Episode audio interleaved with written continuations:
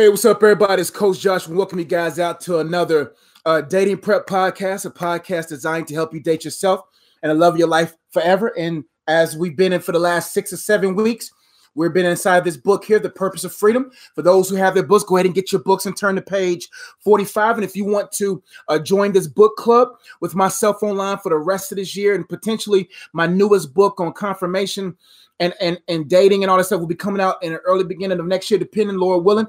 Uh, we'll be doing book series, book clubs um, all throughout the years. Um, the goal is to really break down the books that God has gifted me to write um, to help you, ladies and gentlemen, really process um, where you are in life in, in regards to the contents of the books. Uh, so I want to welcome you all. Those who's watching me live, I want to say thank you guys so much, guys and gals, for watching me live. If you are watching or listening later, whether on Google Play, Apple Podcasts, or SoundCloud, I want to say thank you all so much for listening and for watching. If you want to get this book here, The Purpose of Freedom, How to Untie Soul Ties and uh, uh, Uproot Strongholds, you can get the book now on Amazon, so you can be able to join us there. Hey, good evening. What's going on, Stella? What's going on, Queen Keisha? What's going on, Sweet Pea? What's up, Adam? What's up, family? What's up, Natasha Renee? Uh, what's up, the humble one? I'm excited to get into this. I have a lot of points. We're going to be talking about um, I got some um, acronyms. We're going to be on page 45. We're going to break down those couple of paragraphs there. We're going to talk about how to make your place pure and how to make every place a product of you. Uh, so basically, the whole theme of today's discussion is soul ties in significant places. So what's going on, everybody? Hope y'all doing exceptional. Let's get right into it because I have a lot of points that I want to get to, and I hope you all are doing exceptional well. Do me a big favor, share this broadcast. You got this book too? I know, just take your time. You'll get you'll get through it. Uh, if you do me a big favor, share this broadcast out, leave a thumbs up, comment, engage with me. I want to make this a, a, a family here online.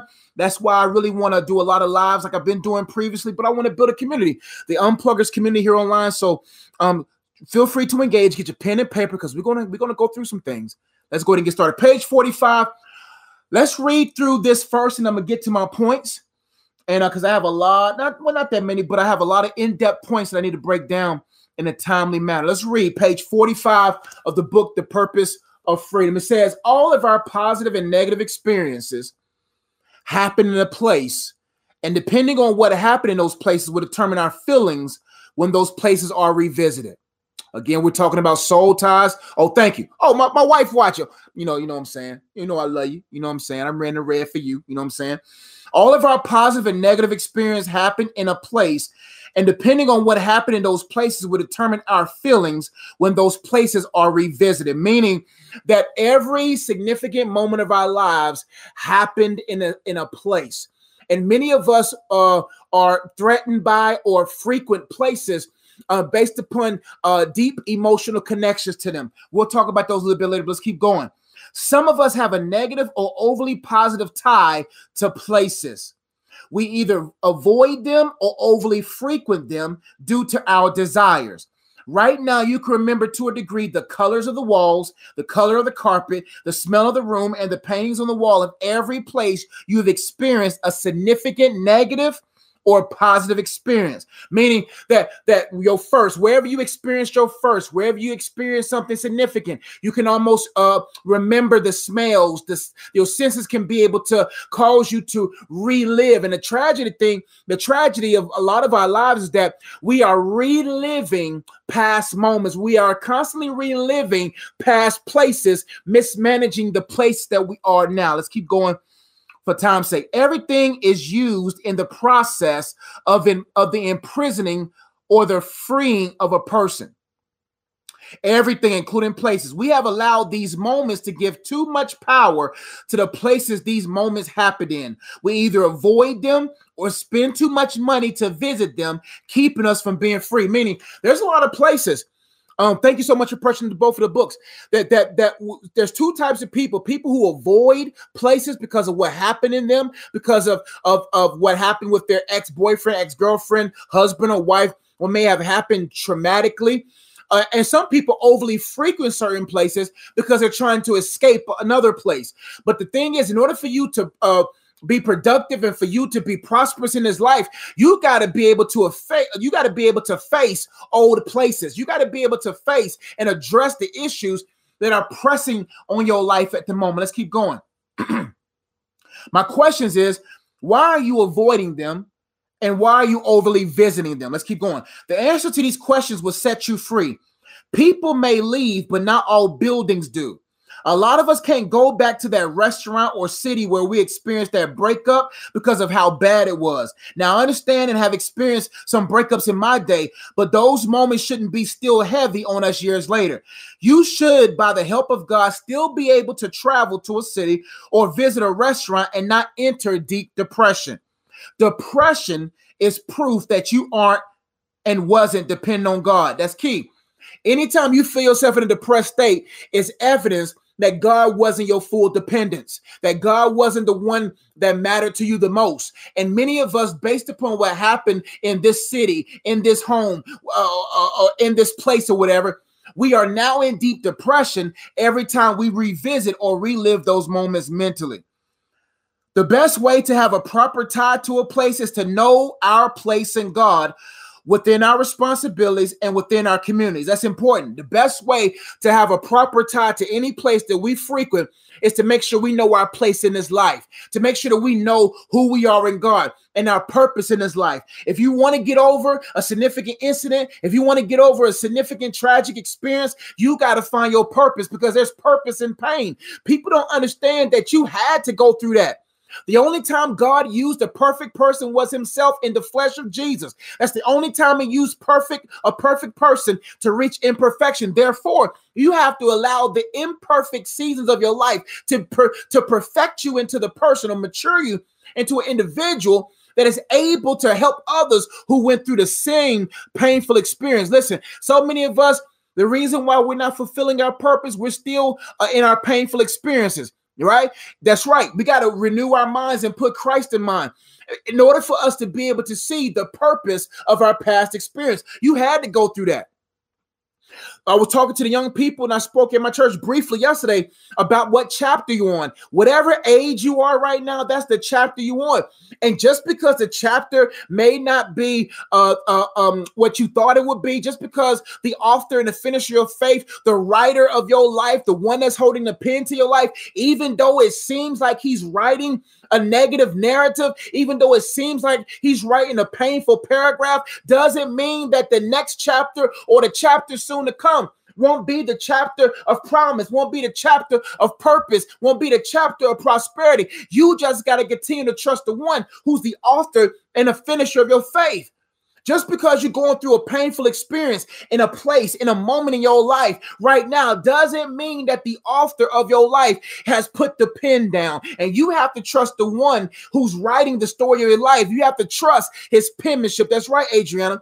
All things work together for good to those who love God and to those who are called according to his purpose. If you don't love God or not called according to his purpose, nothing's going to work out for you. That means you have to trust him and let him continue to write the story of your life.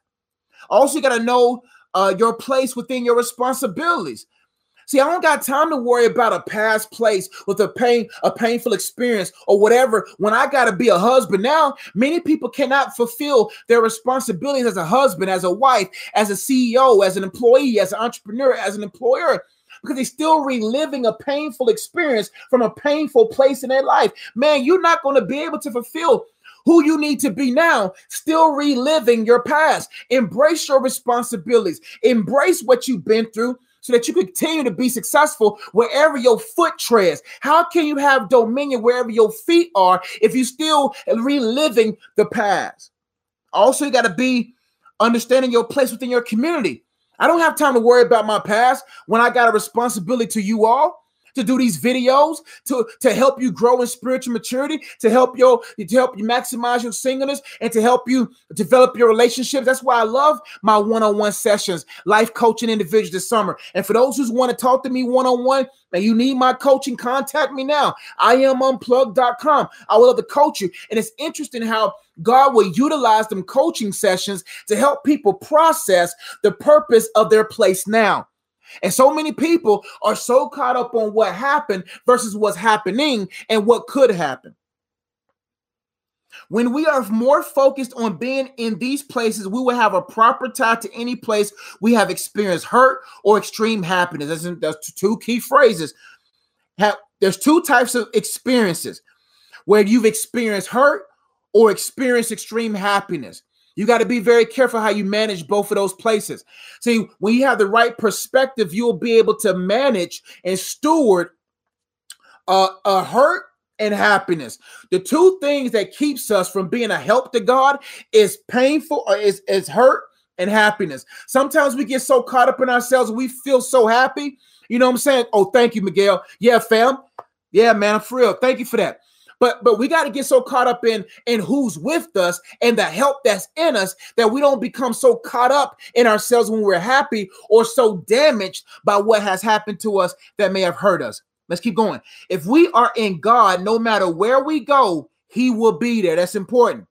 If we are in God, no matter where we go, He will be there. He will help us see the moments that happen within these places correctly and will lead us to forgive and use wisdom financially. That's important. Some of us are wasting money trying to escape a place to be in a place. You know what I'm saying? Stop traveling. Stop going to these places. How much are the coaching sessions? Whatever your budget is, contact me. Email me, tell me the best that you can do per session, and I'll customize a coaching session for you. That's all you got to do. Go to iamunplugged.com. I am unplugged.com forward slash custom dash coaching and pick whatever coaching matches what you're going through right now.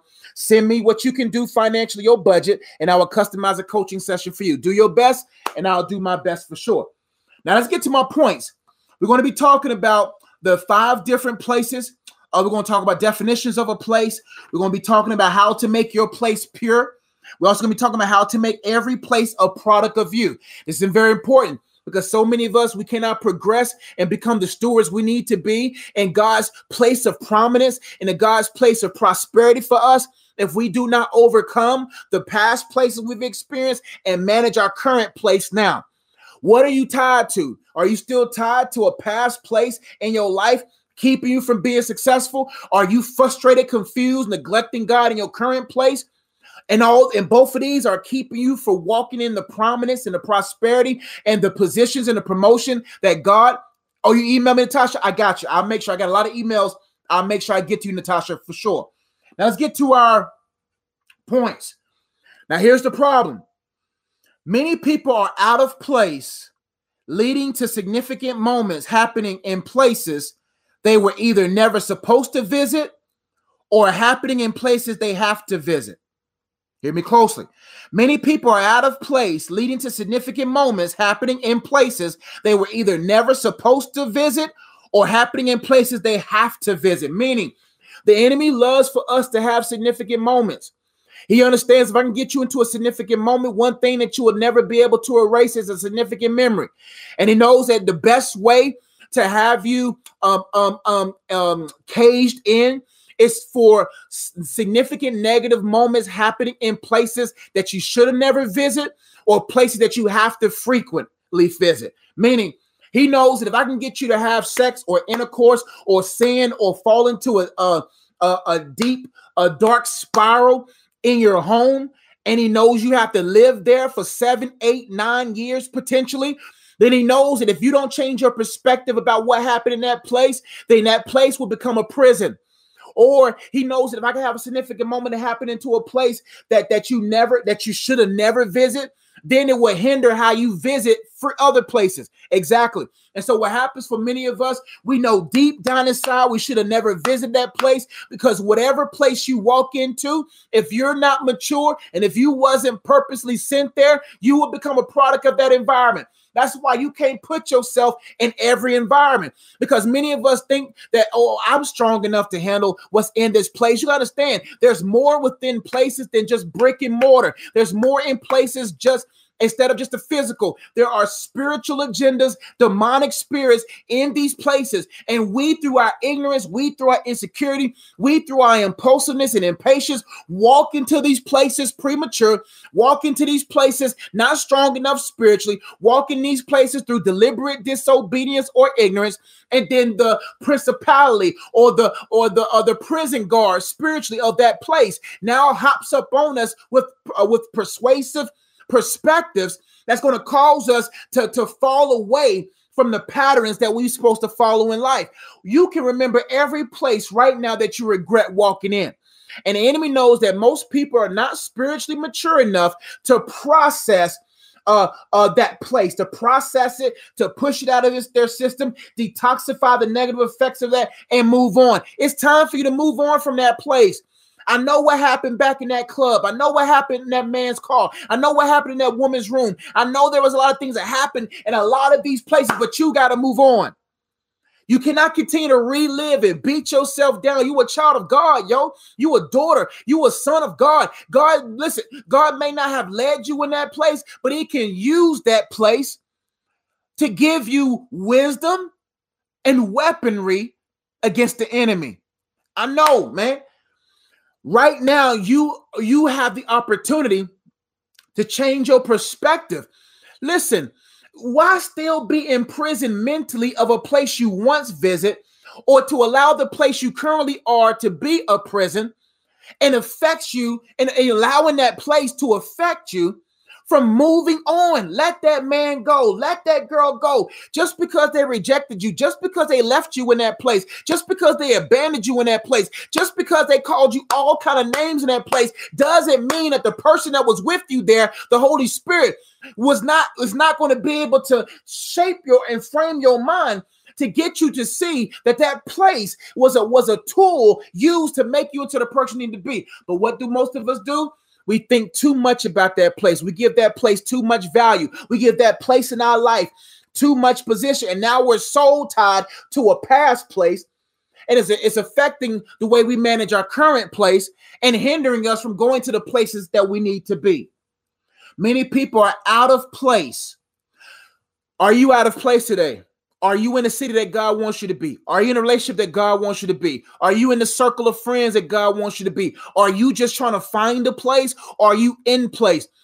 See, in order for you to be successful, you have to be in place, not out of place. And many people right now are doing so much without acknowledging God. A, a, a, a wise person acknowledges God in all their ways, a stupid person doesn't. You see what I'm saying? An unwise, let me make it more friendly and more chewable. An unwise person doesn't. What place are you in now? And every person who, who knows the Spirit of God's voice knows that moment when the Holy Spirit was saying, This ain't the place for you. This ain't the place for you. This ain't the city. This ain't the house. This ain't the spouse or potential spouse. This ain't this ain't where I want you. Listen, the safest place on earth, even in the dangerous places in earth, is in the will of God. You see what I'm saying? You got to understand the safest place, even in the dangerous places on this planet, is in the will of God. The most dangerous place, the dangerous places, is outside of the will of God. My question to you is Are you in place? Don't ask God for promotion. Don't ask God for prosperity if you're not in place. God does not care about what you think you God doesn't care about what you think about yourself in regards to your own carnal perspective of you. He cares about your accurate maturity. Are you really ready to manage the next place? Look, if you didn't manage yesterday well or today well, why would God promote you tomorrow? Are you out of place? A lot of relationships should stop right now. Halt, be still. A lot of things should be stopped right now. A lot, a lot of things should be halted until you go to God and say, God, am I in place? Because when you're out of place, what we say? When you're out of place, being out of place leads to significant moments happening in places they were never, where people were either never supposed to visit or happening in places they have to visit. That's why you got to be very careful who and what you allow in your home. Because some of us are in prison in our homes because of who we gave permission to to be in there. Some people we allow in our homes shouldn't even even know know your zip code. They shouldn't even know your not zip code, your area code. They shouldn't even be able to know your area code, but you let them in the intimate parts of your home. And now the spirit that was on Jimmy and the spirit that was on uh, uh, uh, Julie it's now on you. It's now in your home. That's why you got to make sure your home is sacred because the enemy knows if I can have you have significant sex, significant intimacy, significant individuals in your home that he sent in there or is using in your home, then now you can turn your place of residence to a place of a prison. You see what I'm saying? So you got to make sure you get your oil and you anoint your house and you tell those demons, I need you to leave. I confess my sins before God. God, through your Holy Spirit, show me any and everything in my in my place of rest that is causing me to be restless. And I tell every demonic spirit to leave. What you do, you anoint your doorpost, you set that oil aside. He said, whatever this oil touch, it represents the territorial spirit of the Holy Spirit. You anoint your doorpost, you open up your front door or your back door, and you tell every demonic spirit, territorial spirit that may have lived there longer than you, you have to leave. Good question, Adriana. What happens if you're prison in your mind? You got to be able to look at your mind and say, Look, every demonic spirit in my mind, I command you to go. You got to be able to say, you got to find truth. The Bible says the truth. Um, what's the scripture say? Um, uh, uh, the truth will set you free. Base. What's the first part of that?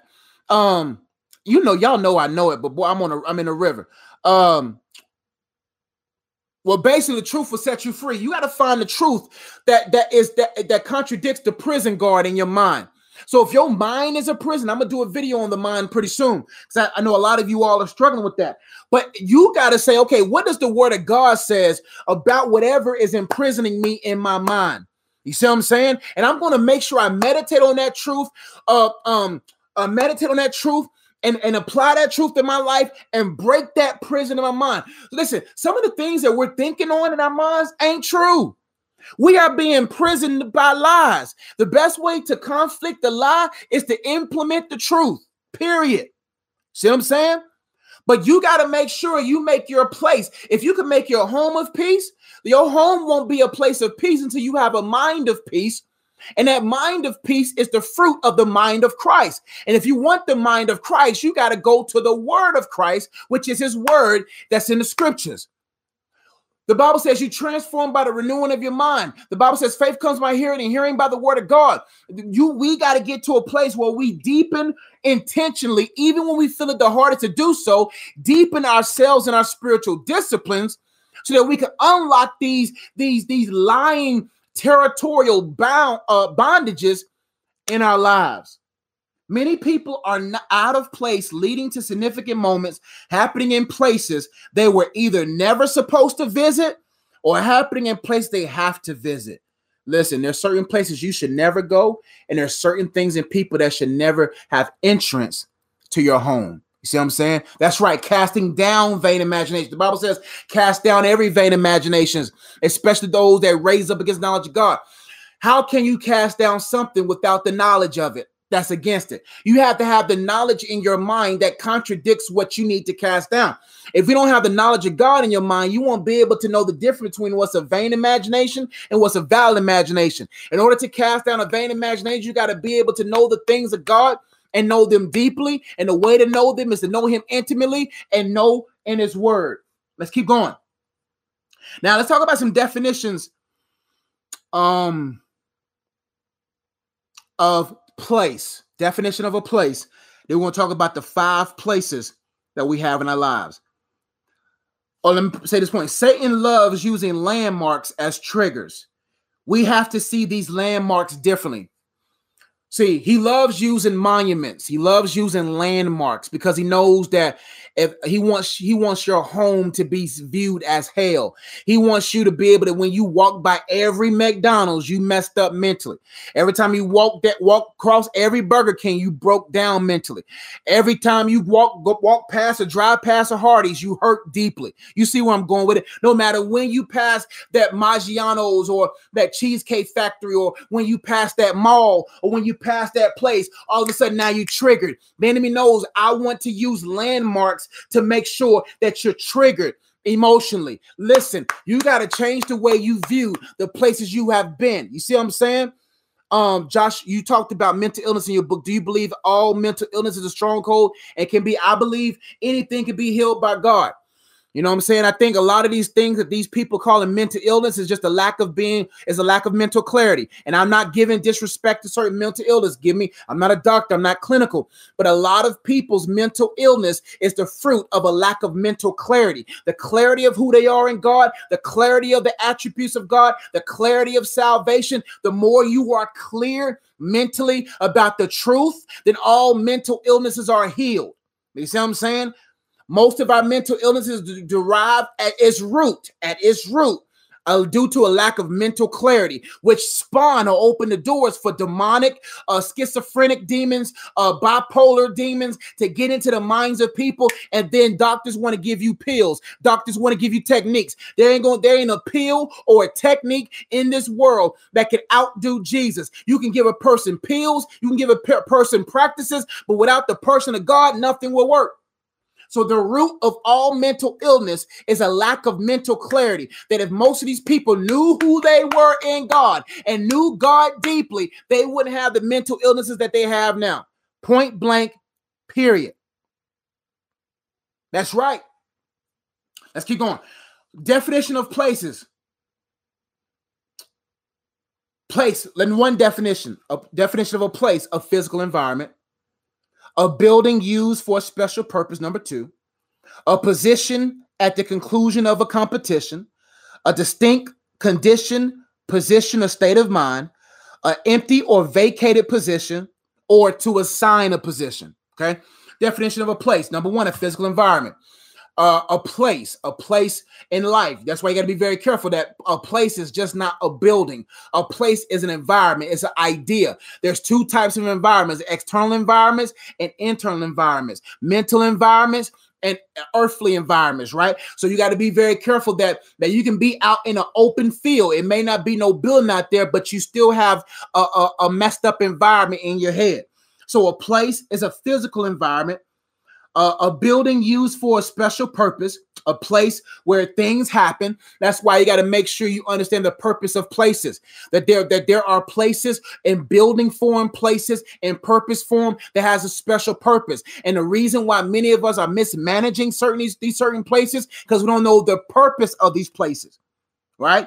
That there are certain buildings that have a special purpose. There's a certain city that has a special purpose. There's a certain apartment, there's a certain house that has a special purpose. Don't ask for a mansion if you don't know the purpose of your apartment. Don't ask for a mansion if you don't know the purpose of your current place, because the purpose of your current place will determine what places you live in the future. All right, let's keep going. A position, next definition of place, a position at the conclusion of a competition meaning first place, second place, third place, fourth place. I'm, I'm supposed to always get first place, not against you and you against me, me against me yesterday. You see what I'm saying? So every day, my goal is to get in first place of who I was yesterday. That I'm racing, that I'm running my own race. And many of us, the reason why we're not placing well in the competition of us and us, or you and you, and me and me, because we competing with someone else. Another definition of of, of place uh, is a distinct condition, position, or state of mind. You at you at a you at a certain mental place right now. A bad you at a bad place mentally. You see what I'm saying? That's right. Me versus me, Stephen. That's right, fam.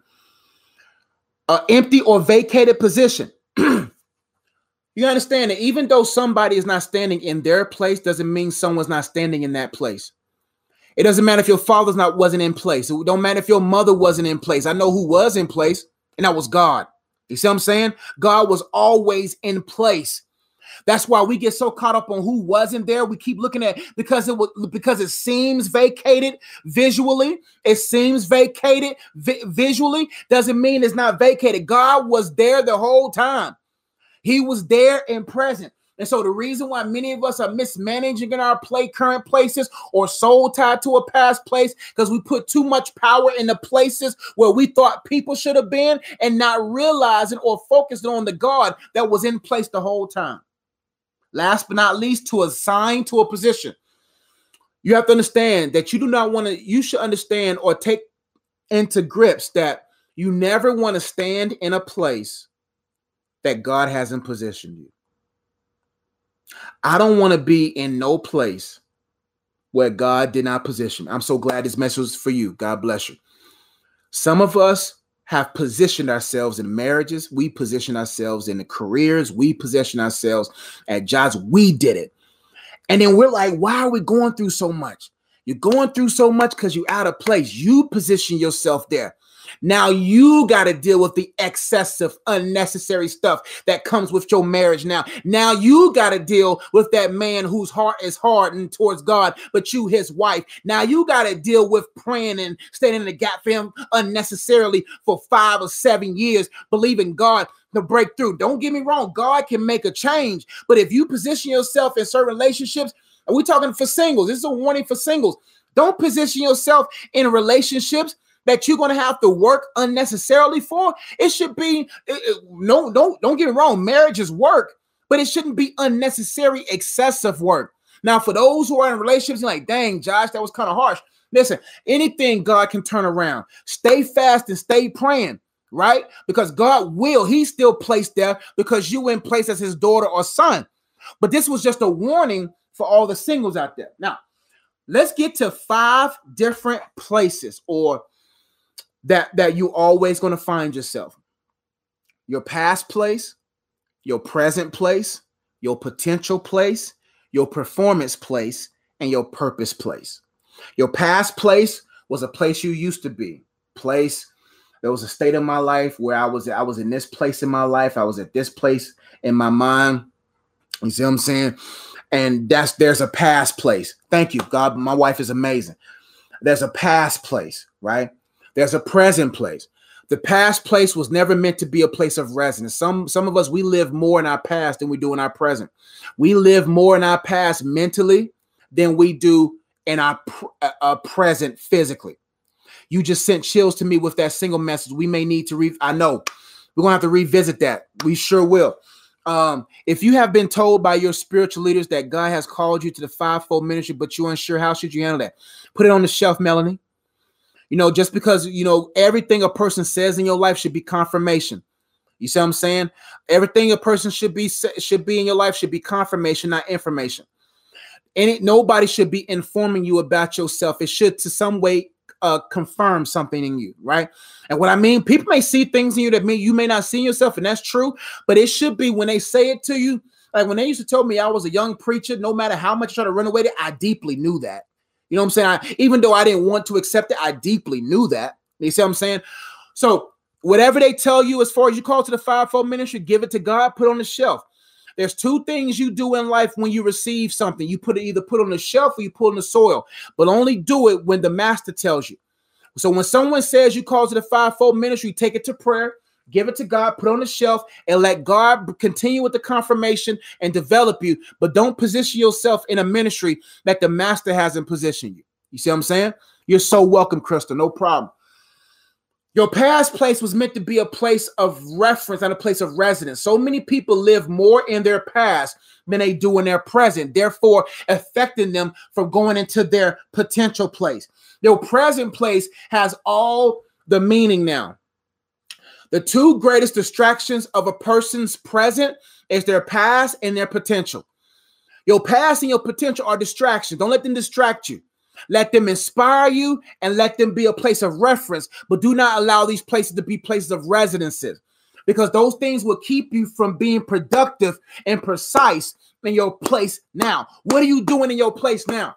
Are you maximizing it? Are you blossoming it? And people be like, well, Josh, I hate my job. No, no, no, no. Find ways to learn from your job. Find value in your job. Find value wherever you are. Find value in your singleness. People get so caught up on when they was uh, um, uh, uh, single, single, and mingling. They see people in between single, single, and mingle, mingling. You see what I'm saying? But they don't want to be right now. You see what I'm saying? Like you got to be able to find the value of your singleness, the value of your marriage in this season, the value of you right now. You got to find the value of it because if you devalue your presence, you will give unnecessary uh, value to your past or your potential, keeping you from being productive today. Today is the only day you have. What are you doing in your current place? Your current place of employment, your current place of, of life and identity. What are you doing? That's why I don't have time to waste. That's why I be giving y'all four or five videos. That's why I give y'all books. That's why I give y'all works. I give y'all resources because I maximize my days. I don't let a day go by without no productivity because I want to improve. I attract you. Listen, you attract who you are. I attract who I am. So if I'm tired of attracting what I'm attracting, I'm going to change myself. If you want to change what you attract, change who you are. And the only space of time, only place of time you can do that is now. If aren't you tired of attracting nothing? Then become something so you can attract something of value. Your past place, your present place, your potential place. There's a place that God has predestined for you. There's a place of dominance, a place of prominence, a place of value. You see what I'm saying? That's why the Bible talks about no soldier who's been enlisted by God entangles themselves with civilian affairs, for they hold joy to do the purpose of the one that enlisted them. Your potential place needs you to maximize your present place. And number four, your performance place. You got to always be okay. How did I place today?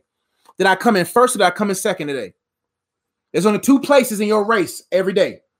Did you come in first? did you come in second? There's two people running in your race every day, and it's based upon a renewal of your mind. It will determine who places first every day, either your new self or your old self, either your renewed self or the residue of your old self.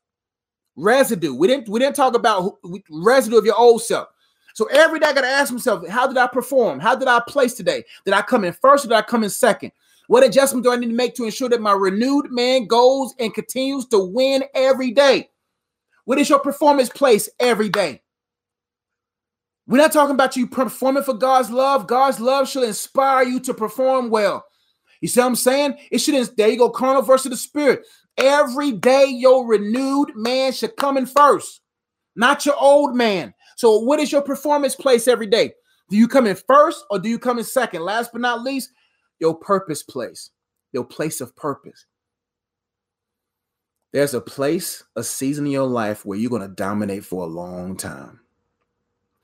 I'm dominating now. I'm doing exceptionally well now but I know I haven't got to that place yet. There's a place where God is preparing me for, where it's going to be universally accepted that this man is a man of God and he's operating at a high level of dominance. You see what I'm saying? And you got to prepare now for your purpose place, your place of purpose. Wait, listen, your destiny is a season, it's, it's your latter season. It's your latter. It's supposed you're supposed to utilize this hidden season for this for your latter season. You see what I'm saying? The season where you hitting is preparing you for the dominance of your latter season, meaning the last 30 or 40 years of your life should be domination. It should be domination. It should be purpose fulfilled. It should be excellence and effectiveness and efficiency. You see what I'm saying? So the last, what is the last 30 or 40 or 50 years of your life gonna look like?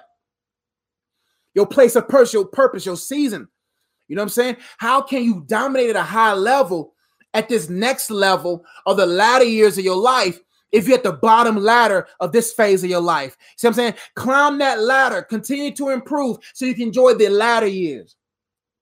Now, let's keep going. Now, we're going to talk about, hope this is blessing you all. Now, we're going to talk about um significant mechanisms, the significant mechanisms that the devil uses to trap us to become soul tied to a place that we shouldn't have visited or a place that we have to visit. Then we're going to talk about how to make your place pure and how to make every place a product of you. Okay. 12 things, significant mechanisms that the devil uses. I coupled them in twos.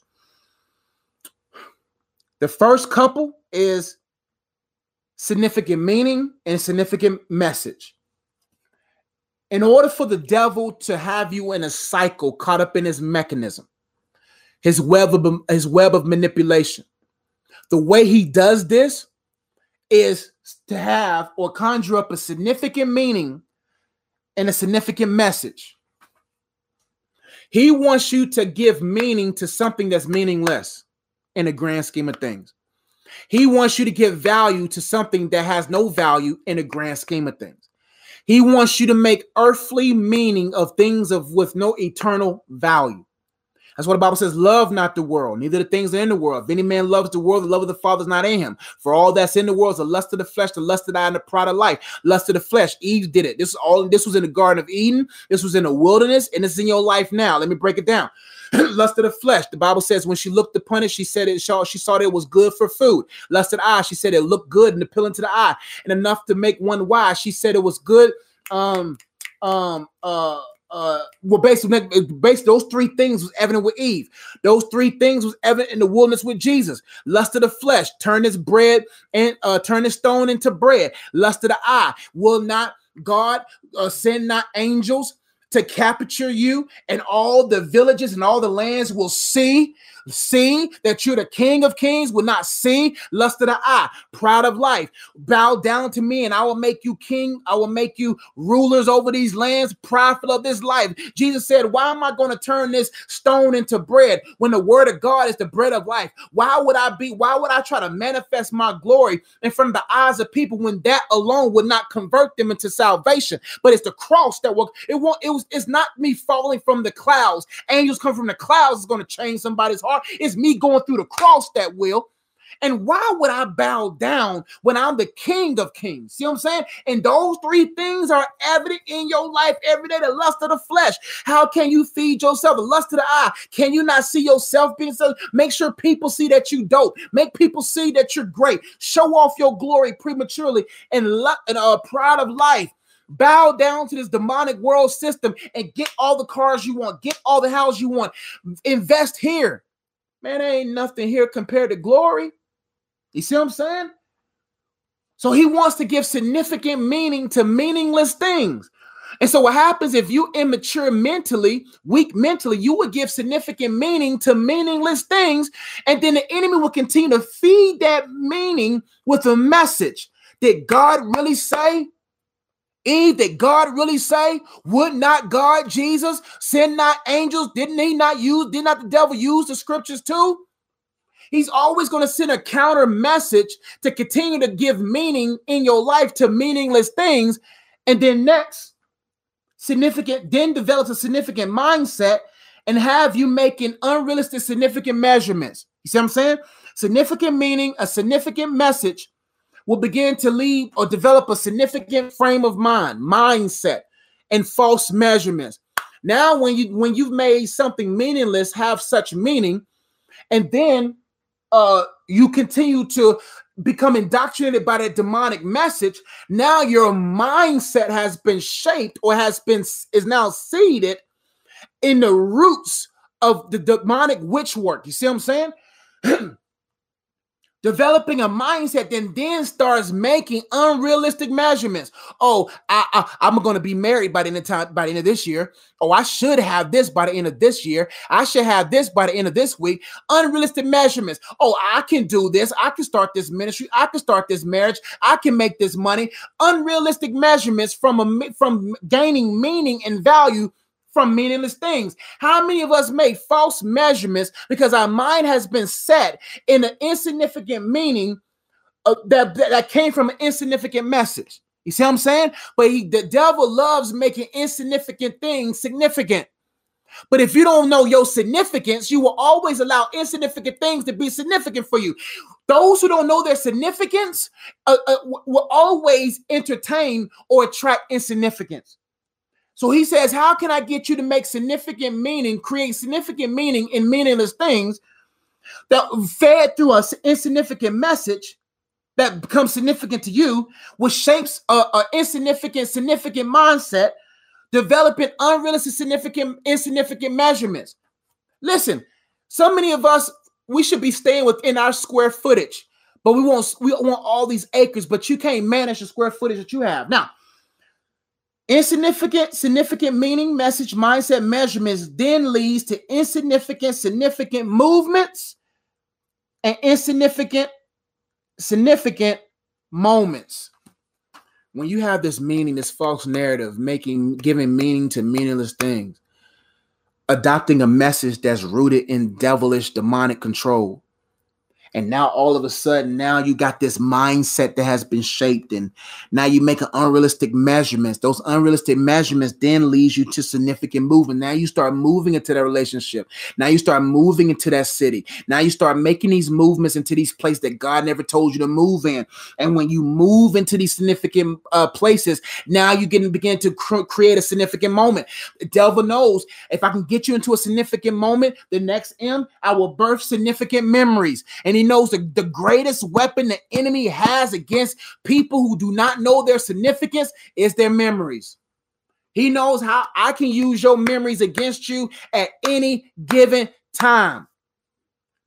You remember what Johnny did to you? You remember what Jezebel Julie did to you? You know, you remember what uh, uh, Simeon did to you? Simeon, you know, you saw remember. You remember? Do you remember the times? Do you remember? And what he does is, if you don't know the significance of that moment and that place of time that was not supposed to be a place, place of residence, but a place of reference, then you will begin to live there, distracting yourself from living now. Insignificant meanings from an insignificant message leads to a significant, insignificant mindset, to insignificant, significant measurements, to movements, to moments, to memories, and then also monuments. That's right demonic PTSD. Yes, these memories keep coming out instantly. And instantly, the enemy knows. Oh, I just gotta. That's why we have to learn how to remember differently. You remember differently by renewing intentionally.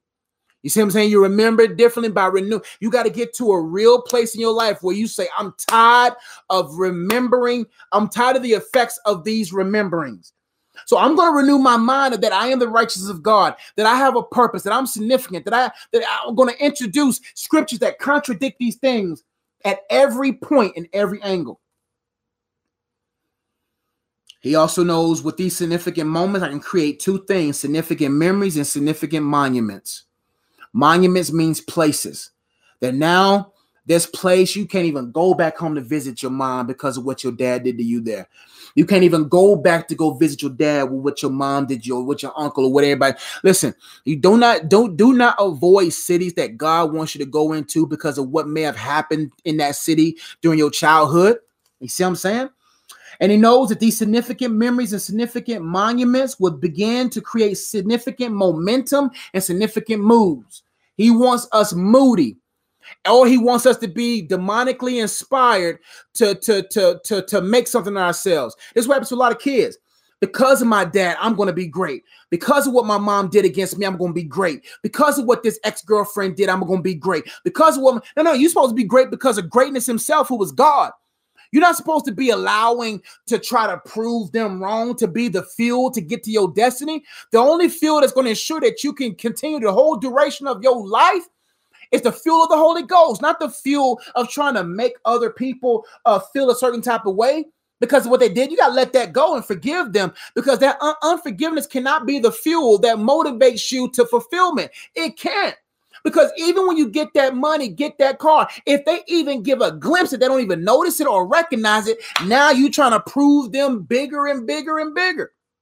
Mm-mm significant momentum. Now I gotta, because I'm hurt, because I'm messed up. Wasn't it not you that you chose? That's why the devil only does enough to get you to fall, but it's not the sole reason why you fail. He knows that I can get you to the, I can get you to the corner, but you the one walk off the cliff. So when you stand before God, you stand before that mirror and you look yourself in the face, you can't blame nobody else but you. You was the one that chose to go in there. Now forgive yourself, forgive the person, and go forward. For forgiveness is a gift. You forgiveness is giving you the opportunity to go forward. And also significant moves. Now you're in an emotional, moody state. Still mad, still upset, still mad because of what happened. Man, you got to get over that, man. How can I how can I embrace my future if I'm still holding on to abandonment? How can I embrace these different things if I'm still holding on something in my past? Significant meanings from an insignificant message leads to a significant mindset, which leads to developing insignificant measurements, movements, uh, uh, memories. Hold on, movements, moments, memories, monuments, momentum, moves, and these all things lead to the last two, to a master and a mold. the whole purpose of the devil doing all these different things, not individually, but collectively through be- through people and demons and his system, is for him to be your master. Whoever has your mind is your master. Who owns the bulk of the real estate of your mind? Who holds the deed to the lands of your mind? Whoever that is, is your master. Either you are the father, heavenly father, you are the father, of the devil and your mind will determine who fathers you. Now, you could be a child of God and still be still being renewed from being fathered mentally by the devil. But who is your master? Because the master then will lead to you becoming developing to the master's mold. He does all these different things so that you can be molded after his image. He hates you. Do you know why the devil hates you? Because you replaced him.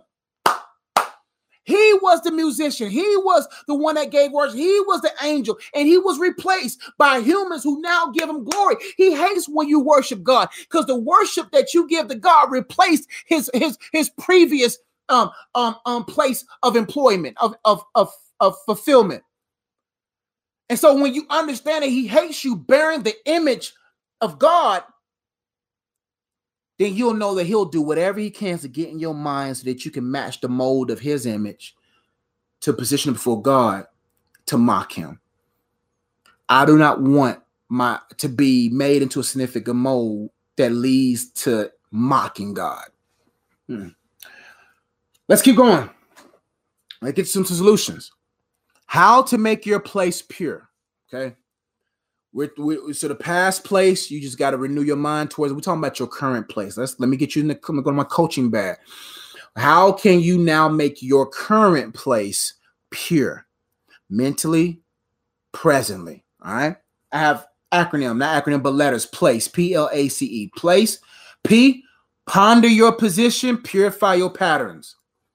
If you want to maximize your current place in this life right now to ensure that you walk into your place of purpose, you got to ponder your position and you got to purify your patterns. Now, what does that mean? I got to always remind myself of my position in God. I ponder on my position. I welcome my position. I become my position. And my position, the greatest position to hold, it's not coach. It's not mister. It's not husband. It's not entrepreneur. It's not business owner. The greatest position that I hold is not brother. It's not son of a mother or father. It is my, my position as a son of God. When you begin to understand who you are as a son and daughter of God, you don't got time to worry about what happened here and what happened there. You don't got time because I know who I am. It doesn't matter what I, what I do. If I mess up, if I make a mistake, I know I'm a son of God. The reason why many of us are mismanaging our current place because we have poor father to son or daughter relationship. That's why the devil's after fathers because a father is going to give to some degree a, a, representation in the child's mind of what's going to make them view how it's going to make that's going to determine how they view God. Many of us we view God based upon how we view our dad, and God ain't got nothing to do with your dad. I don't care if you had the best dad in the world. God is 20 billion times better than that good dad. So we got to make sure that we separate the heavenly father from our earthly fathers and really focus on his attributes and his love and kindness, his mercy, so that we can continue to be made into the mold and image of his dear son. I got to ponder my position. When I find myself shaky in my place, insecure in whatever place that I'm in right now, unsure, I'm a son of God. I, am a joint heir with Christ. I have connection to the Father. I have access to the Father. I can step to the throne of God boldly. You see what I'm saying? I saw a meme many years ago that a child, a prince, is the only one that can interrupt the king at 3 a.m. A prince is the a prince or a princess is the only ones that can go and and, and wake up a, a king in their sleep. We're princes. We're prince. We can go to God anytime, and God gonna be like, "Come here." If somebody else who's not a son daughter will try to, you might you be poking the line, you poking the bear then. But a son, a daughter can walk to God and God be like, come here, talk to me anytime. In order to make my place pure and productive, is to ponder my position and to purify my patterns. All right. When I begin to ponder who I am, my perspectives change. When I know who I am as a son of God, I know what I receive from the inheritance of the sacrifice through his son Jesus. Now my perspectives change. And when I my perspectives change, my patterns change. When I know my position, my perspective change. When my perspective change, my patterns change. I got to purify my hands. I got to purify my life. I got to make the change. I purify my patterns by implementing pure patterns. So if I got patterns, because how are you to how these poor patterns cannot cannot help you become uh, uh purposely purposefully productive. You got to have proper patterns in order to be in a place of prominence proper patterns. You got to move right, think right, uh, uh, uh, feel right. You see what I'm saying? But so many of us, the reason why we still stuck at the same place, walking around around the same place for 40 years, the children of Israel from Egypt to the promised land was an 11 day trip. And it took them 40 years for an 11 day trip. That's like me going from here to Atlanta is four hours. Imagine if a four hour trip it took me 40 years to get to Atlanta. That's how many of us are. It's taking us unnecessary years to get to our purpose. And some of us may not, may, and the sad thing is, some of us, some people die in the wilderness. I refuse to, to leave Egypt to die in the wilderness. I refuse to be delivered. Woo! I refuse to be delivered from Egypt with the destiny before me to only die in the wilderness. I I hate to think. Mama used to say, I hate to think to be delivered, to be saved, to be delivered from Egypt, to only die in the world. Do you not know all of them was delivered, but not all of them made it to the promised land? So you can still be delivered and be and still die, delivered and still die without fulfilling your purpose. I refuse. And so many people were delivered by God, whom the Son sets free is free indeed. They were delivered, but they died in the wilderness because of their own mindset, because they wanted to go back to Egypt. And some of us, the really the reason why we are where we are, we love our Egypt more than we love the promised land and the one that gave the promise. See what I'm saying? We got to get to a place where we say, look, I, am not just going to be delivered to die in the wilderness. I'm not going to waste years going around a certain type of place when I should have been there by now. Some of us should have been where we need to be by now. Should have been there. What's keeping you from getting there? Are you going around the same place, so tied to the same mountain, 40 years, setting yourself up to die in a place that you was meant to pass? Woo. Woo. Some of us are dying or, or will rather die in the place that we were supposed to pass. We are pilgrims whoo, passing through. And some of us are dying in places we were only supposed to pass through. No, no, no, no. The promised land. There you go. People getting comfortable. That's right. You cannot get comfortable at any place. I refuse to die in a place I was supposed to pass through. Will you get to your promised land? Ooh, you can put me in any Baptist church, Baptist, COGIC, non-nominational. You know what I'm saying? You can put. Ooh, that's a that's a sermon.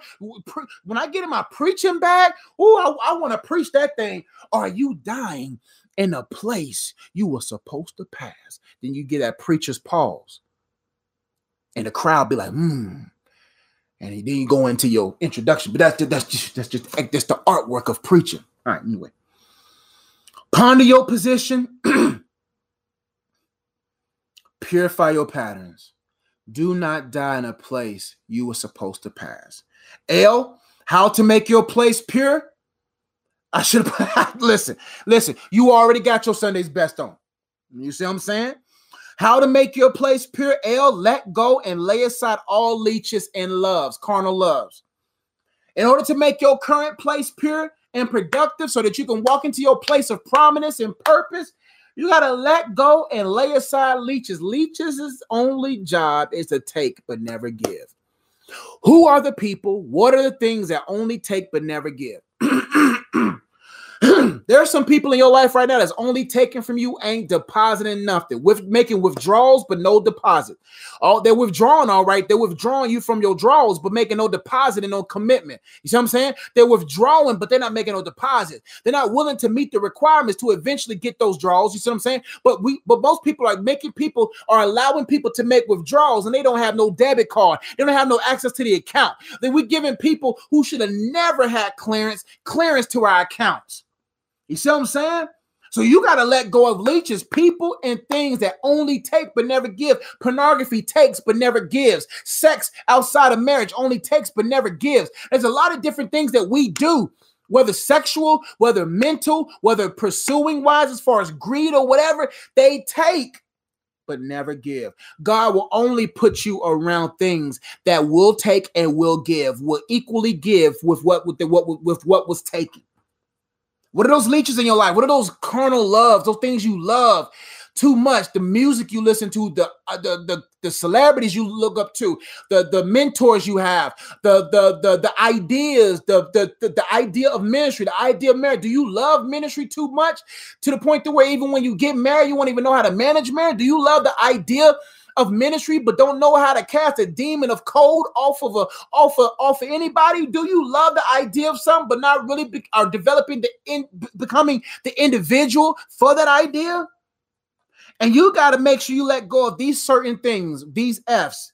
You got to let go of certain friends, certain fun, certain follow throughs, and certain frequencies.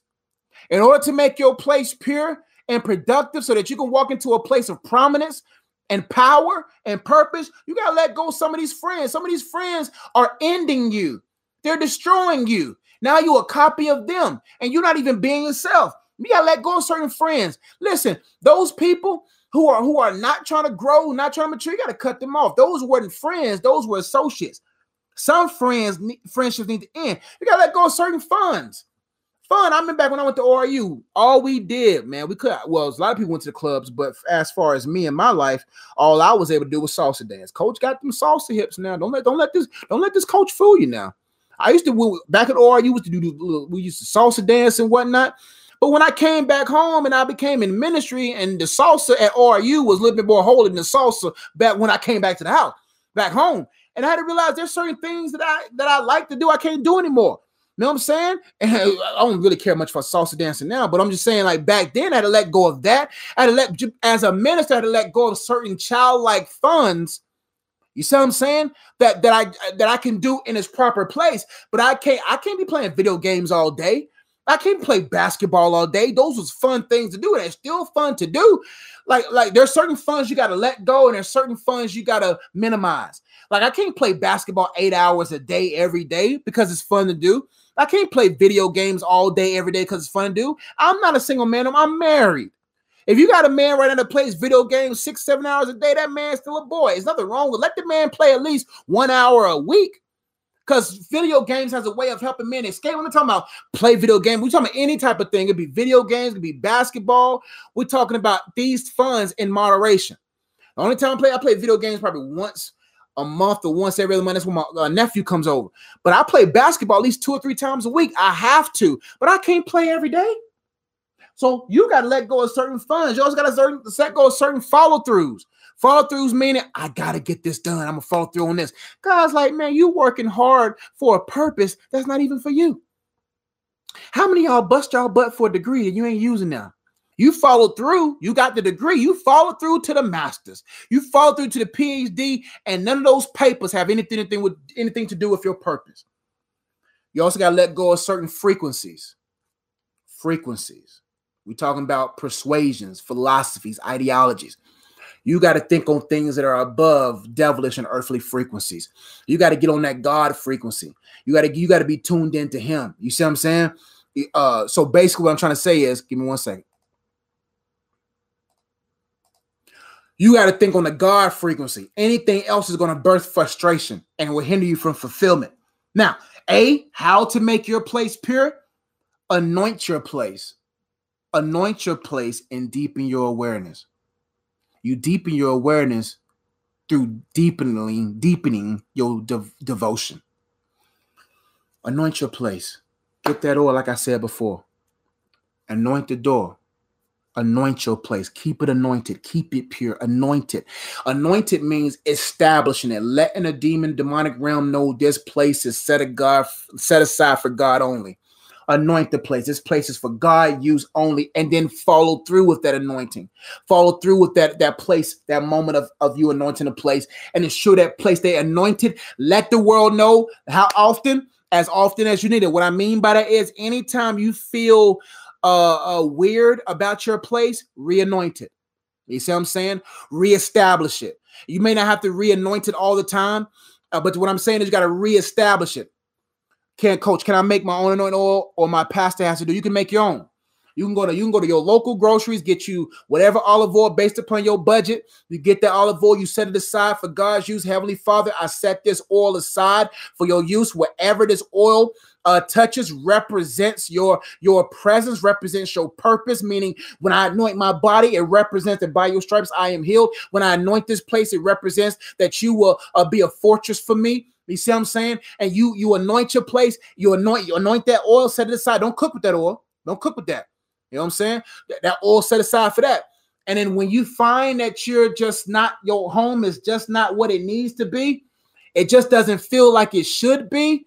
Then you re-anoint it. You tell the demon, no, no, no, no, no, no, no. Maybe I let you in here some kind of way. That would fool me once. Shame on you. Fool me twice. Shame on me. Maybe this was me this time. Oh, shame. Well, fool me once. Shame on me. Fool me twice. Well, I forget it. But what I'm saying is, you say, hey, Maybe I need, let me reanoint, let me reestablish this place. And the Holy Spirit will let you know, get this out your house. Don't listen to this in your house. Don't play this type of show. Don't play this on Netflix in your home because they heard it in the realms and they came up in. Demons are savvy, savvy lawyers. Demons are savvy lawyers. They look for loopholes. What we allow within our style of life would give them legal right through the loopholes within the contract from their vantage point to oppress us, not to possess the believer, but to oppress. Oppress means I allow this oppression, or it's just resistance against me going to my purpose. But when it, when you feel oppression in your home, then is when you got to say, okay, what did I allow but within the trenches? The Holy Spirit, like, get this out your house. Don't play this in your house no more. Don't listen to. Don't do this in the house no more and then you you you reestablish it you confess your sin god i repent for allowing these things into my home my mind has been renewed on that fact lord help me to continue continue to establish this place for you and Father, I thank you for that. Right now, through the authority of Jesus Christ, I tell every demonic spirit that I may have given legal right to. I have confessed my sins. I'm back in right. I'm always in. I'm in rightful standing with God always but my mind is in right standing now. You have been exposed, and I command you through the authority of Jesus Christ to leave my home now. That's what you do. You anoint it first, you walk in an anointing, you keep the place pure. But if you begin to notice that things are just awkward, May that's why you can't let some certain people in your house. What you do when you got family and friends over, you anoint the house then. That's what I do. When people want to come over, I re-anoint the place. Let them know that no demon can cross this threshold. I've told people this about their bedrooms when they live with somebody that may be practicing devilish things. I say anoint your doorpost. And many people have told me, and I've witnessed this in my own life, especially in college, just in life. People have told me when they did that, people were standing by the door. They couldn't really walk in the room or when they, they just felt uncomfortable. It's funny. It's really people will message me and say they, they never really came into my room anymore. They always talk to me at the door, but they never come in. There's there's a threshold there. See what I'm saying? That's right. Them demons are savvy lawyers. They look for loopholes within your lifestyle. See how to make your place pure. See, be consistent. Be consistent. If you're going to be about it, be about it. If you want to talk about it, be about it. Don't just be a hearer only, be a doer. You got to be consistent in order to make your place pure, to make your current place productive, so that you can walk in power, walk in prominence into your place of purpose and whatever potential places God wants you to be. You got to be consistent. Are you committed? People talk a big game, but they're not committed. That's why when these young bucks come talking to me, want to talk crazy, or young people want to talk whatever, try to measure themselves up to me, I laugh on the inside because they're not committed like I am. Until you can do four or five videos a week, until you're able to write six, seven books, don't try to come measure yourself to me because I'm committed. Commitment is proven in 14 years of, of, of walking, of 14 years of doing some kind of ministry, but 11 solid years of faithful ministry in book and video form. Are you committed? Right now, you go to my YouTube channel right now. You can go to Amazon. You can go wherever. You can look all the way back 2008, and you know I'm committed to this thing. But that's why I, I don't I don't have no um uh empathy uh sympathy for people who talk a big game but don't have the conditioning. You got to condition yourself for your calling. Do you understand? This ain't no game. Your singleness is your off season to condition you for the next phase. Are you conditioned for your calling? Stop asking God for, for the next level. If you're not putting your, if you're not putting work in the gym and condition yourself, you gotta condition yourself for your call. That's why God got you hidden. You single for a reason. God got you single for a reason because He's trying to condition you for the purpose of your marriage. And all you doing is whining about why you have nobody get in the gym. Work. Thank you for giving, fam. Work.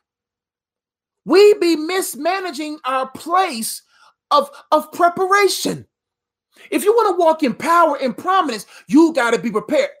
you got to be a husband before you say I do. You got to be a wife for you say I do. You got to be a business owner before you open a business. You got to be it before you be it. You got to be it before you do it. You just can't just titles are not heavy. Titles don't mean nothing. You can hold the title of a husband but still be a boy. You can have the title of a wife but still be a little girl or a little boy for you little boys out there want to be husbands. You you gotta, it's more than that. You gotta work. Christianity is not for the complacent, it's for the consistent, the committed. This walk with God, and Jesus was a beast, yo. Jesus worked. Jesus was about his father's business since 12. And but do you know Jesus was unknown for 18 years? Some of us want to be known now, but but the lifespan of you being known would be 18 days. Jesus was unknown for 18 years. For since 12 to 30, he was about his father's business. And that 18 years of preparation gave him three years of power. Woo! He only worked for three years of, of public. Pre- God did more in three years being unknown for 18 than some of us trying to be known and don't got no fruit from it. What's your work ethic? Are you committed? Listen, me and God so good, man. God knows. That's why God probably gave me some of your book ideas. God probably gave me some of your ideas because he knows some of y'all ain't gonna do nothing with them. I refuse to be the person sitting on my couch watching somebody walking in the idea that God gave me years ago. And we have the audacity to be mad at somebody that's willing to put the work in. Don't get mad at someone that's putting the work in and you ain't did nothing with the idea for five years.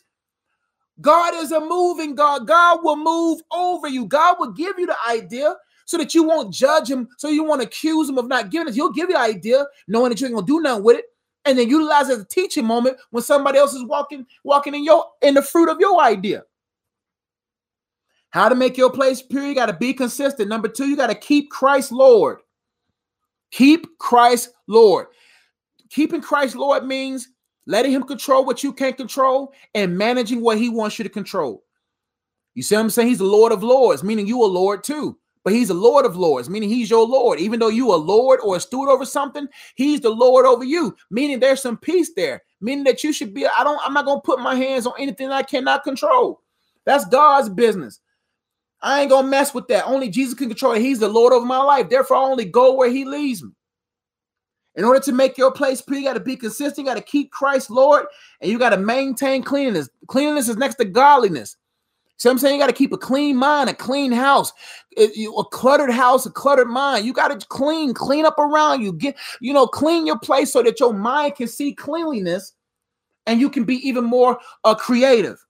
E, because I'm going pretty long. Well, not not normally long, but but okay. How to make your place pure? E, enter and exercise in God's joy.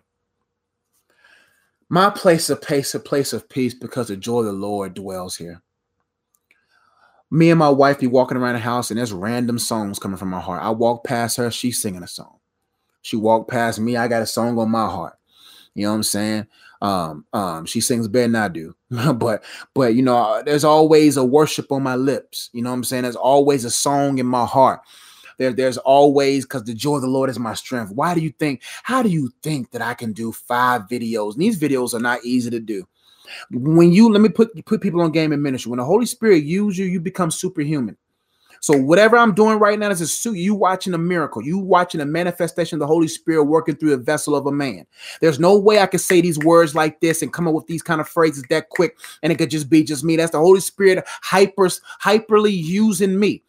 When I come off this thing, I'm tired. So imagine doing five of these. I preached on Thursday, last Thursday. I preached on last Friday. I preached on last Sunday night. I preached for five minutes yesterday at my church. And I preached on Monday. I preached on today. I life coached people this week.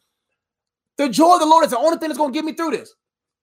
Because I know that if anything, if there's anything he wants me to do, he'll refuel me. You got to enter in and exercise in his joy. The joy of the Lord should be your gym. The joy of the Lord should be your place of rest. The joy of the Lord should be an atmosphere by which your spirit man develops, your spirit woman develops. The joy of the Lord is what strengthens me. I work out in God. I exercise in Him. I grow in Him. I engage in Him. He becomes my climate. He becomes my identity. He becomes my everything. The Bible says, In Him that we live, move, and have our being. I exercise in His joy. I enter his joy. And when I enter, you can't, uh, when I enter his joy, I begin to say, okay, God, where should I work out my salvation? How can I work it out? How can I grow in this? Because in me being productive and entering and exercising his joy and executing from his joy, I always maintain a place of peace, a place where I'm prepared for the next level. Now, Last but not least, and I'm out your way. How to make every place a product of you. P L A C E. How to make every place a product. Like, like I always say, I, I, want to be a thermometer, not a thermostat. Oh, thermometer, thermostat, thermostat, right? Thermostat or thermometer? Thermostat. I want to be a thermostat, not a thermometer. A thermostat sets the temperature, a thermometer tells the temperature. Many Christians, all they do is they tell, well, he's gay. They're gay. They're they're they're in sin. They're this. They're that. They always tell the temperature. Oh, they're going to hell. They're this. They all they do is tell the temperature. Oh, they not of God. Oh, look at her. She's she's a harlot. They all they can do is tell the temperature. A thermostat sets the temperature because I'm in control of the climate, anybody who comes within my aura can be healed like the disciples. It wasn't that it was their shadow that healed them. That's how far wide the presence of God was on their life. So that when people come in proximity of you, when people come within the, the echo chamber of God's joy around you, they now can be set at the right temperature. They can be set at the right place to receive the hope that's within you. In order for the place to become a product of me, I don't tell people about themselves. I don't tell people where they should be and why they're supposed to live. I become it. I set the temperature. I set the, the lifestyle. I set it. So no matter where I go, I reset. No matter what environment, I set myself back on God. I set myself back on the right temperature. So no matter what room I walk in, people are going to be like, wow, I just feel so good when he is around. I just feel so different when she's around. Wow, I just want to be. It's not your presence. Don't get caught up in yourself. It's the presence of God on you. A lot of Christians want to tell the temperature of somebody else's life instead of setting the temperature in their own life so that people can be inspired by the, the temperament that you're set on because of the Holy Ghost that's in you. Now, how to make every place a product of you? One, two, three, four, five things. P L A C E. P, bring purposefully. L, look intently. A, adjust accurately. C, communicate fit, fittingly. And E, exude exuberantly. P, bring purposefully. L, look intently. A, adjust accurately. C, communicate fit, fittingly. E, exude exuberantly. P, bring purposely. Bring the presence of God purposefully with you. Purposely with you. Bring the presence. I bring him everywhere I go. It's me and God. Yo, we here. You got me and God's name on the list? Yeah, this guy right here, God, you know, this guy, G O G O D, Heavenly Father, whatever you want to call him, he on the list, right? Okay, y'all got y'all got Yahweh. Oh, he that's his name too. We in, we in here. You see what I'm saying? I bring God wherever I go purposely. Because I was in his presence previously, I bring him wherever I am purposely. Because I was with him present previously, in his presence where the fullness of his joy is. You see what I'm saying? His presence is where the fullness of joy is. Therefore, when I walk out of that presence, the joy of the Lord is now my strength. And I bring that that per- presence of the Holy Ghost, I bring that joyful presence with me. In order for me to change the place, to, to make my place the product of me wherever I go, I bring Geo with me. I bring him purposely. Because I was with him previously, I bring him purposely, and him in me, on me, and me coming out of that place of joy with him everything behind me falls, falls, fall into suit. They'll be like, wow, man, that's the job, the place just wasn't the same with you off. People don't like when I'm not at the school. I bring God every day, and people like, man, man, I really wish that the school system would let us say Jesus. Man, listen, be a secret agent. You don't got to say his name, be his name. Everywhere I go, I bring him. So when I leave, when I'm not there and I'm traveling, speaking at a college, speaking at a school, speaking at a church, and I and I took my days off, people miss me. Do people miss you when you're not there? People miss you because of the person that's in you. If you don't let, if you don't bring him purposely to your job, then when you're not there, it's supposed to feel like a void. When wherever the believers are, it should feel vibrant. When the believers are not there, it should feel like a void. If you was to leave your job tomorrow for a day, would you be missed? Or would or would they just be like, you know, we don't even know if she's here or not, or if he's here or not? How to make every place a product, you got to bring the presence of God purposely. Number two, you got to look intently. I never walk in a room talking. I look in a room looking. I walk into a room looking. Those who those who are the loudest are typically the most insecure. Those who are the quietest oftentimes are the most secure. Insecurity is loud, confidence is silent. If you can all if you always hear them, if you hear them from afar, chances are when you see them up close, you won't see what you heard. If you hear them before you see them, chances are when you see them close up, they're not what you heard. They talk the big game, you heard it from afar, but when you, they get close up to you, you look at them like, man, you really know who you said you was.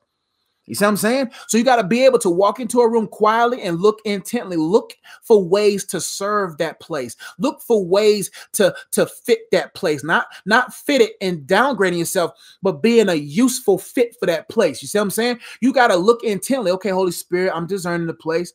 Okay, I'm vibing. I feel the vibe of the place. Now, okay, I'm gonna set my temperature in this place. Now, now, now, now I know how to serve the place. Now I know how to in, in, interject into um in, introduce myself to the place. You see what I'm saying? Next point: how to make every place a product of you. A adjust accurately. After you bring purposely and you look intently, now you adjust accurately. Now you adjust to. That's why I love the scripture because uh, Paul said, "I become all things to all men that I might win." So that's my favorite verse, one of my favorite ones in the Bible, outside of the whole chapter, Psalm 91, is that I my goal is to become all things without without compromise to all men that I might win some. So I'm able, when I look intently, I know how to adjust accurately. I know how to adjust my conversation. I know how to, to adjust my disposition. I know how to adjust my presence. I know how to make the right adjustments accurately. So now that when I finally make that final adjustment and I plug myself into that place at the new thermostat of that place, now the temperature changes. But if I don't look and I talk and I'm whatever and I'm distracted, how can I position myself in the right place in the room to set the right temperature in that room? How to make every place a product of you? See, communicate fittingly. The, the Bible talks about speak uh, what's fit the occasion. You got to communicate fittingly. You see what I'm saying? What's up, Aries? What's up, y'all? You gotta you gotta communicate uh fittingly, meaning like I'm not gonna talk that's not fit the occasion. I'm not going to rejoice when it's time to weep. I'm not going to weep when it's time to rejoice. You see what I'm saying? The Bible says, "Rejoice with those that rejoice, weep with those that weep." We try to rejoice with those with the weepers and weep with the rejoicers. No, you got to communicate fittingly without coming off as uh, uh, unempathetic. You see what I'm saying? Last but not least, you got to exude exuberantly. You are what you what you entertain. So I want to exude exuberance. I want to exude hope. I want to exude joy. I want to exude out of me love. So no authentically and automatically. You see what I'm saying? Authentically meaning this is who I'm a joyful dude. When you come around me, you're gonna feel good. When you come around me, you're just gonna love my presence. That's just who I am. I'm I'm I'm I'm silently the life of the party. You see what I'm saying? Because because I just have that nature about myself, right? So so but I want to make sure that when I walk into a room authentically, I'm authentically joyful, I'm authentically loving, I'm authentically patient, I'm authentically present, right? So that it comes off automatically. That I don't got to push no button. I ain't, I'm gonna give y'all some love now. Push the button. Here comes some love. Here comes some joy. No, no, no. It's who I am. I've been so marinated in this thing. I've been so marinated in the in the master's ingredients that when you bite into my life, when you bite from me, when you enter, when you enjoy whatever that's about me, you taste a bit of God in it. How to make every place a product of you, bring purposely, look intently, adjust accurately, communicate fittingly, exude exuberantly. I pray this message was a blessing to you. Um, listen, your past place was meant to be a place of reference, not a place of residence. Your present place was supposed to be a place of purpose and productivity. And everything from this point forward will determine whether you walk in prominence and power or if you just remain in the same place. Do not die in the place you was meant to pass. Do you want to go back to your past place, Egypt, or do you want to die in your present place, which is the wilderness, or do you want to push through to your promised land? I pray this message was a blessing to you. Um, if you want to be a part of this book club, you can get the the book of the purpose for freedom on my website. All my other books on the website as well. The purpose of singleness for all my singles out there. The purpose of singleness. If you got spiritual warfare issues, I got a book called World War Me that's on uh, Amazon. I got another book, uh, Dating Prep. Um, is a book on dating. Um, let me go get my books. Hold on. Dating Prep is a book for all those who are dating and dating relationships. All right. oh, missed my pillow. There we go. Of course, y'all know this book, The Purpose of Freedom. It's a book on soul ties and strongholds. Um, this book right here, it's a book on spiritual warfare. It talks about how to put on your whole armor of God. This book is powerful. In the back of the book is a ton of scriptures. Oh, I think almost 200 scriptures topically. So basically, his scriptures are on enemies. There's got a ton of scriptures on that scriptures on death, scriptures on courage, scriptures on contentment. It's a great resource to have in your car, in your purse.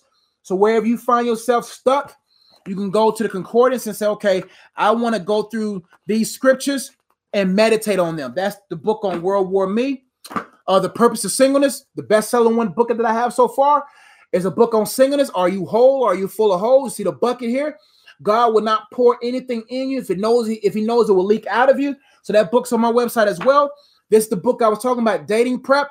Dating Prep is a book, and I got a card game to go with it. I just order, I gotta order me some so I can have some to show you. My card game, Dating Prep, and my card game Memory Muscles also on my website.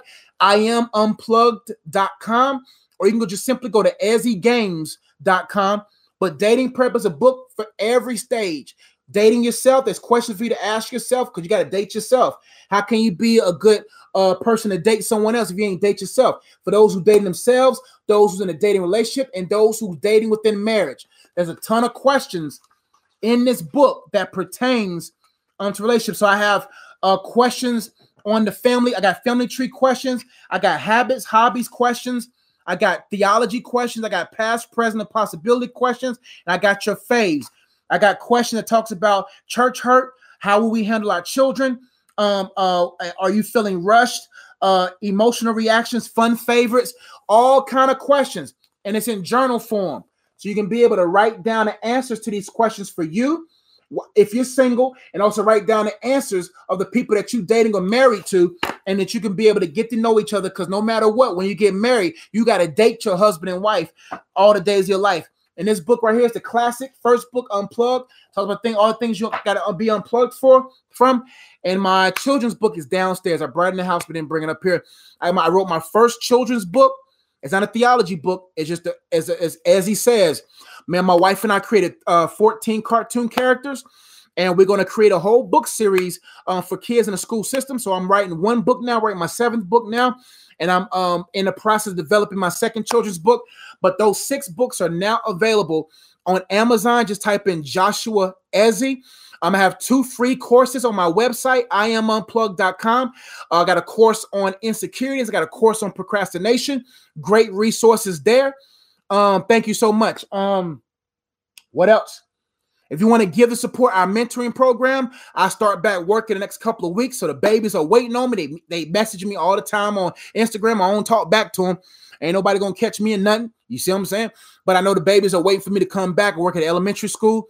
And so we have a mentoring program that's housed at the elementary school that I work at, and the middle school wants us to be in there. We need your financial support.